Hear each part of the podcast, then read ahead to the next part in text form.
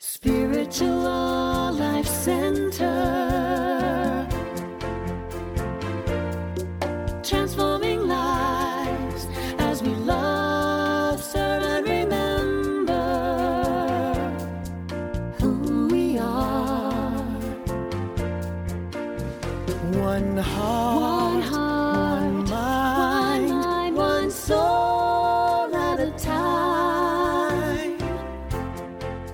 greet you in the name of all that is good, all that is sacred, and in the warm and loving energy of this community, Spiritual Life Center. If you're joining us for the first time, we especially want to welcome you because we know that you are not here by accident. You're here by divine appointment. Thank you for joining us on your unique path today, and we hope you enjoy this special message from this past Sunday's service.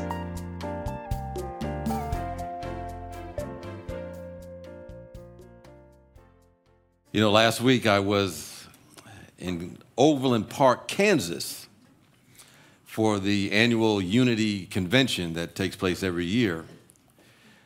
And it's an opportunity for, you know, ministers, spiritual teachers, board members, lay folks to, you know, get a little educated on what's going on in our genre and uh, get a little more educated.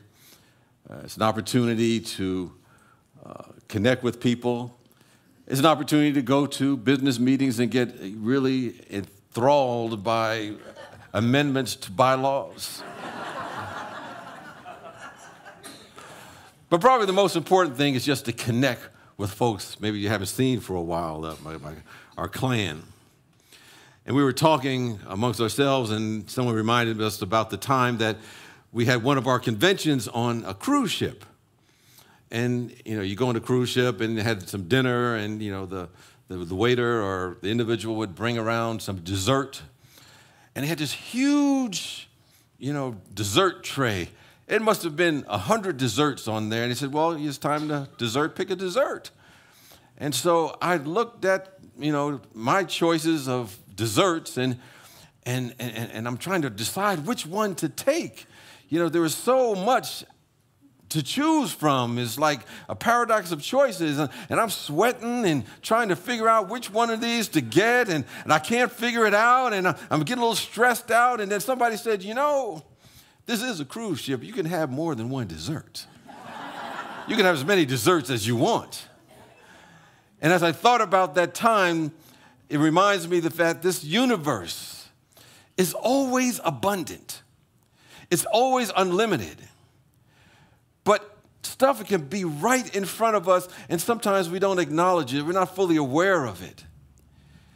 You know, in the book of Genesis, in the Hebrew Bible, I think 13th chapter, in the 14th verse, and it's about the time that God is speaking to Abram, or also known as Abraham, and there's a whole story behind that. That's a different talk.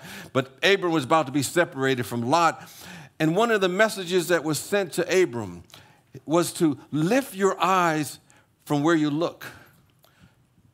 Look northward, southward, eastward, westward, and know that all that you see, you can have. I believe, as far as we're concerned, this universe exists as an extension of you and me. You know, just like our whole body exists as an extension of this little finger. And from what I understand, is that when we move this little finger, our entire body is involved in some way, shape, or form. In the same way, this entire universe is involved in what we think, is involved in what we say, is involved in what we do. And whatever that may be, the universe kind of has our back, it's backing us up.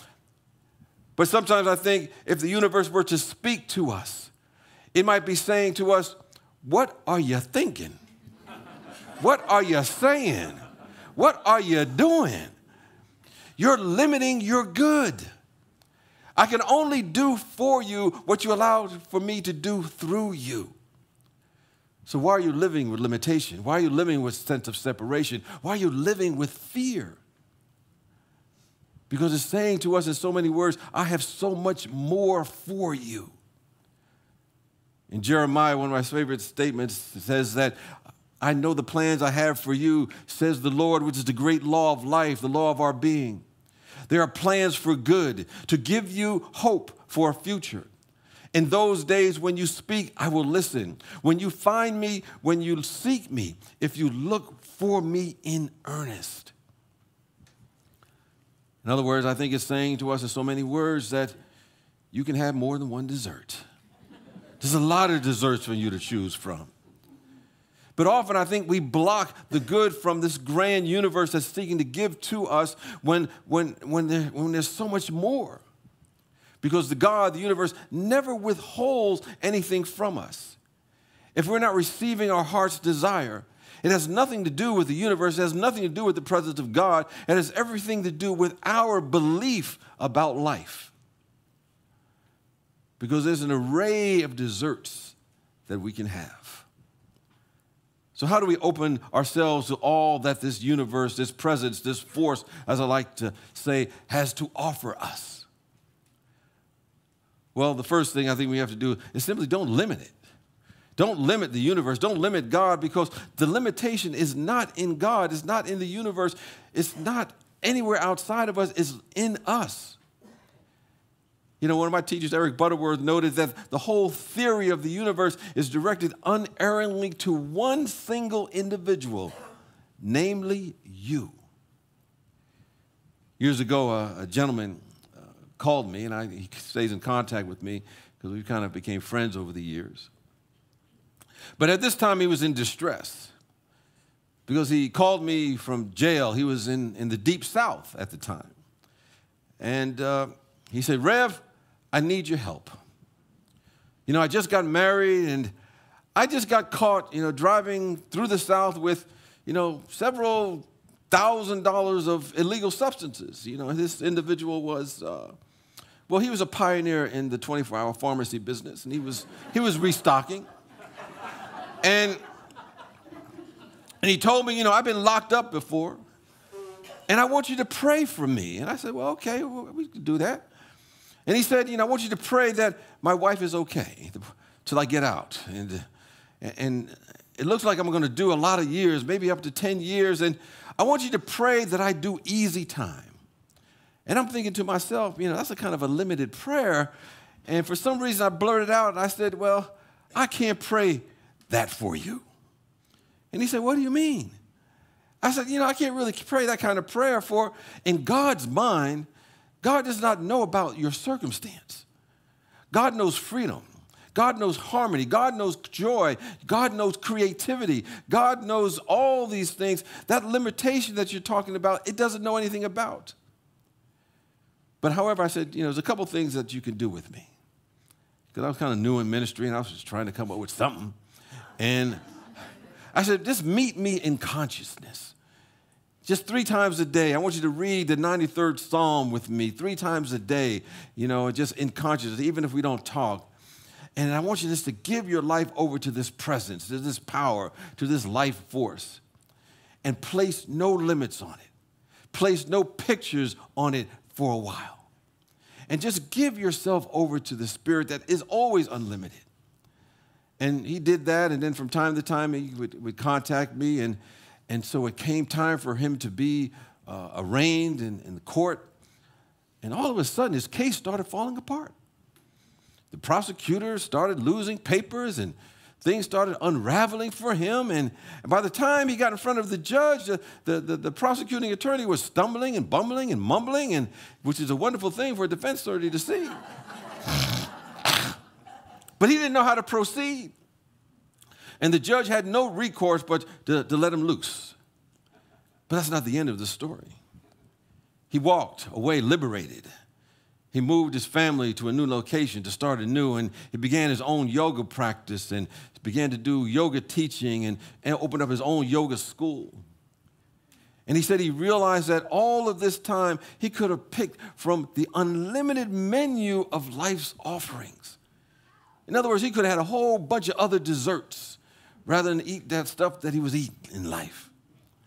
But he had gotten caught up in limiting the universe, limiting God. And as a result, he got tangled up in that particular loop to create a circumstance that he had to pray himself out of. But we don't want to limit God. We don't want to limit what the universe has in store for us by our own limited thinking.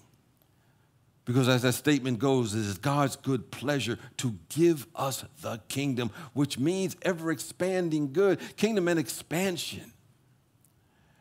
But there's a second point that we need to be aware of that helps, that causes us to limit the largesse of the universe, and that is the misuse of the word I am.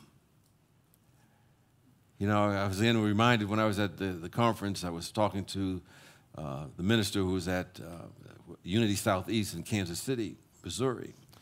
But when I was in school, I, along with a couple other ministers, were like student ministers there because they didn't have anybody ministering there. So we would go back and, and speak and kind of get, you know, our chops together, so to speak. And it was my friend uh, Jim Lee, and uh, many of you may know him, and, and then uh, Ken Williamson, another person, of, friend of mine. We were kind of like the three amigos.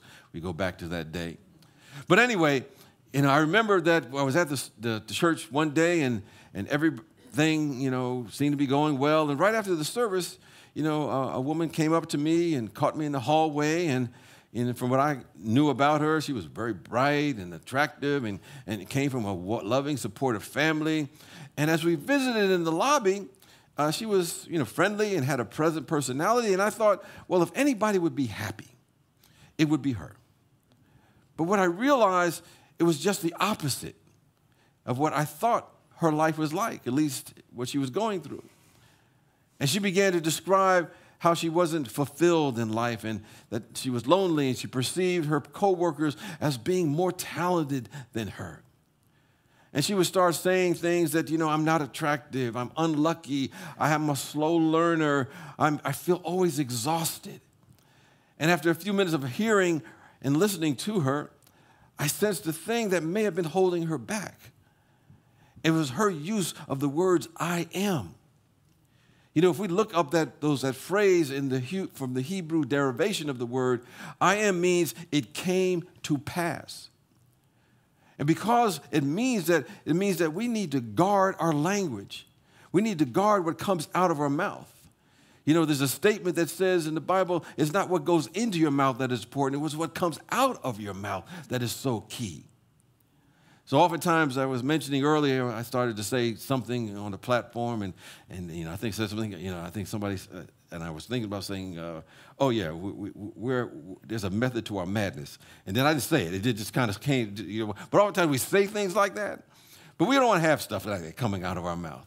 You know, I don't want to go around saying things like, oh, I'm losing my mind. The universe stands up, you know, takes notice of those sort of things. So when we say things like, oh, I, I'm sickly, or I say, oh, I'm limited, oh, I'm frustrated, oh, I'm weak, those are not just idle words. By the very definition of the word, you're saying, oh, I command that I have some sort of illness. I command that it come to pass. And once we release the words of I am out of our mouth, we are releasing the power of the great I am to attach to those words. They may be good, they may be bad, but they eventually, when we say them over and over again with energy, they begin to come to pass. Now, understand, because we got to realize that our words, they have no sense of humor. They don't care. Like I said, if I start losing my mind or saying I'm losing my mind, uh, my mind starts going in all different directions. That's why when I say that, I reach out, try to grab it, put it back in my mouth. they don't know we're joking. Our words are on assignment to bring to pass whatever we say. So they will either limit the largesse of the universe or expand the possibilities that can show up in our life. And there's a third thing that we want to be aware of that sometimes limits the universe working for us, and that is chronic complaining. You know, there was a group of people and many of them felt continuously, you know, ongoingly depressed for long periods of time. I think in, in, in therapy, they call it clinical depression. And many were afflicted with something more problematic than ordinary pressures of life that we all have, or even some chemical imbalance. Many of them were victims of their own resentful thoughts, victims of their own complaining, chronic way of thinking thinking against that something's against them or something's not for them. But I've come to the realization that sometimes when we engage in that kind of language, what we're saying in so many words in a code, we're saying to ourselves, I can't see God. But understand, we're here to be models of affirmation. We're here to be models of positive declaration, affirming and declaring only the positive qualities of spirit. We're here to declare life. We're here to declare wisdom and joy. We're here to declare love and abundance and peace. And when we do that, any complaining consciousness ceases to exist. So our life is in alignment with the dreams of our heart and what Spirit has in store for us. Because in truth, yes, we know that God is everywhere. And even when it's not visible to us in appearance, it's there, supporting us, ready for us. Many people and I'm not talking about anyone here, but you know some people that, you know, that are complain without ceasing. You know, some people say pray without ceasing. Some people complain without ceasing. And if you know such people, just forward them a copy of this sermon or this eh, you know, just this, you know, hopefully you can send it anonymously. It doesn't have to come from you. You know, just just kind of send it to, you know, it might, you know, wake something up. But understand there are some people that if they did not have something to complain about, they would be silent. There would not a word come out of their mouth. Because what they're doing is they're replaying in their minds grievances of the past. They're replaying in their minds what people have done to them. They're replaying in their minds what people have said about them. They're replaying in their minds what people may have done to them. Now, they may be saying, I thought they did it. I'm not sure they did, but somebody told me they were saying something about me. They're replaying those things in their mind. But what they're doing is really just rehearsing and declaring negative outcomes in life. Because somewhere along the line, they may think that those grievances are somewhere in the past and they're talking about the past. But we know in truth that which is passing through our awareness right now is never in the past. It's being activated right now. So that which we're holding on as a grievance and not letting go we're constantly rehearsing or regurgitating or replaying is causing our future experience to happen starting now. So we realize that those complaints and those grievances, they sometimes become a self fulfilling prophecy. They're saying, This is your future. They're saying, I'm declaring my future. And that experience is not one of loving God has in store for us. But what we want to do is get in alignment with this presence that is always for us. We want to get in alignment so we can have those tasty desserts in our life. That's what Spirit has in store for us. It has in store for that of our planet as well. And we must recognize the value then of lowly listening. That's where we become silent. That's where we become still, so we can begin to hear the voice of Spirit we begin to get in tune with that vibration, that truth, that song of the universe, and declare that that song regularly is showing up in our life, and we want to bring it to our awareness hour after hour.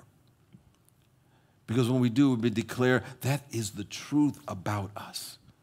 That's what he says. I know the truth about you to bring you an expected end. You know, we want to bring that into our life right here and right now. I believe that this universe that's known by so many names, you call it God, you can call it the force, the divine, you know, we want to call it forth as the activity of our life. But this presence holds the answer to any so called problems that we think we have. Because without awareness, we realize that the challenges that we face in our lives or on this planet can be solved with a shift in our consciousness. There's more than enough food to feed people. There's more than enough technology on the planet to heal the planet. There's more than enough of, of everything so that what is necessary, we use that to bring a society that's in communion, that's in creativity.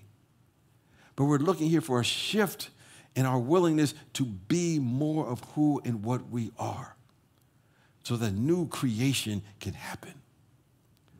You know, as I thought about that, I thought about the, the time there was a, a beggar outside, outside a very magnificent office building. And There used to be a guy who worked there, and he'd come out for lunch almost every day, and he'd see him there. And he'd have a hat there and to, to, to collect, you know, money from people that walked by. And every day he would call, walk by and he would, you know, drop something in the hat, and he did this pretty regularly when he was there. And one day he came down and he saw the guy, he didn't have one hat, he had two hats. And so he was a little confused at, for the moment, but he decided that, well, okay, I'll put some money in both hats. So he put some money in one hat and took out some more money, put some money in another hat. He started walking away, but he was so baffled by this, he decided to go back to the guy and ask him why he had two hats. So he went back to the guy and said, Well, why you suddenly just have two hats after all this time you had one hat? And the guy said, Well, I decided to open up a branch office he started getting twice the amount of money. But just having a shift in his own awareness opened up more possibilities for him. But this is why we pray. We pray not to change necessarily the surface tensions in our life, but to dive deep and see that all is well. And then all is well begins to rise up and something new begins to break forth in our life. Right now, our world is calling for something new. It's calling for a new perspective. Our world is calling for a new energy. Our world is calling for a new way of solving problems in our society. The universe is waiting for us to have that shift in consciousness, a shift in values, so that this God, that all that God is, all that the universe can be expressed through and as us. As I say, the Spirit of living God, the universe, can only do for us what we allow it to do through us. In the meantime, the world is calling for something new. There is something new that has to emerge, that is begging to emerge. This something new is directly tied to having that radical change in our own minds, breaking free of the shackles of limitation so that we you know, what we say we believe in and our actions are matching up. Sometimes in life we say, you know, God is all that there is and everywhere present, but sometimes we don't act like it. We say that God is our source and our supply, but we don't always act like it sometimes. We say, God is my everything, but often we don't act like it. But when our belief is matched with our action, magnificent stuff begins to happen. We may call it a miracle. And as we grow up in that, as we mature in that, we become spiritual leaders in our own right. And when we become those leaders in our own right, magnifying, expressing, radiating those qualities and living them out, oh, the politicians will follow. They'll say it's their idea. That's how they do. You know, when something good is happening, oh, that's my idea. They probably had nothing to do with it. Uh, but They'll take our lead because we are allowing the universe, the Spirit of God, to have its way with us. It is the first and final word. It is an array of good waiting for us to simply claim it, make it our life. You know, sometimes people ask, What does God want? What does the universe want with my life? What does it want it to be known as? And I think it's a very simple answer. God wants to be known and revealed through and as us so that our life is a testimony to its power. Our life is a testimony to its presence. Our life is a testimony to its love and the glory of this grand universe that we live in. And that, my friends, sums up the universe and you. And that's what it's all about. Peace and blessings to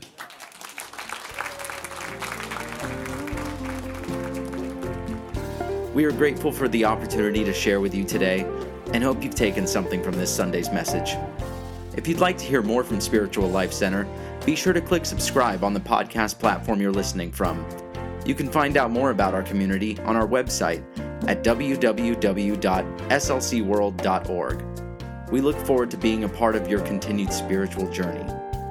Wherever you are, God is, and all is well. Spiritual Life Center.